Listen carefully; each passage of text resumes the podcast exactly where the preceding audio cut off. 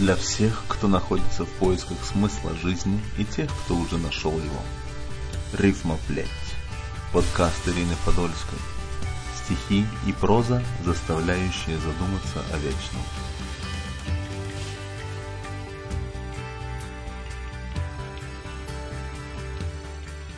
В большей степени произведения, посылаемые мне свыше, я назвала бы призывными. Зачастую послание вплоть до запятой я вижу во сне, а затем просто переписываю из сознания на бумагу.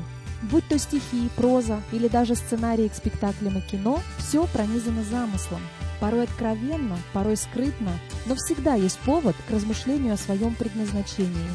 Если чье-то заледеневшее сердце оттает, если стопы отступника возвратятся на стези правды, если ищущий ответа найдет его здесь, то да будет великая слава Творцу, ниспославшему вдохновение.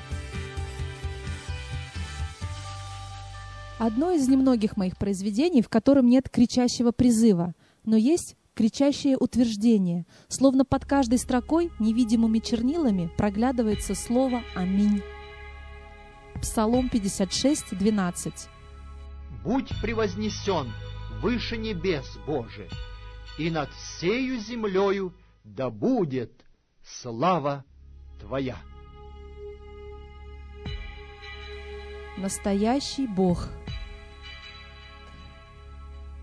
Звезды в ночи падали, ангелы Бога славили, наслаждался Творец их пением и послал в этот мир спасение. Враг искал его смерти неистово, замышляя убийство истины. Но жива душа Бога нашего, Бога нашего, настоящего.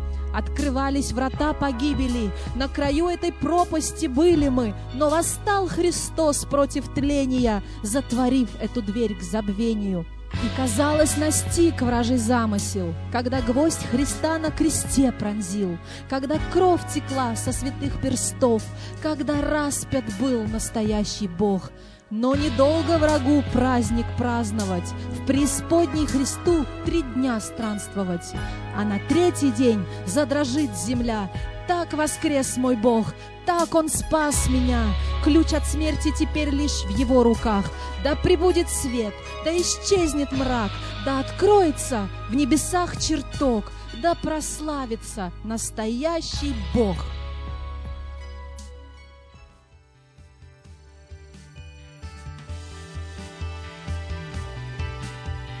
В этом эпизоде использованы материалы аудиобиблии от world project dot org.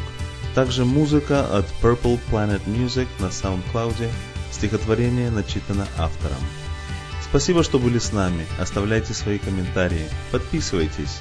До встречи на следующей неделе. Рифмоплеть.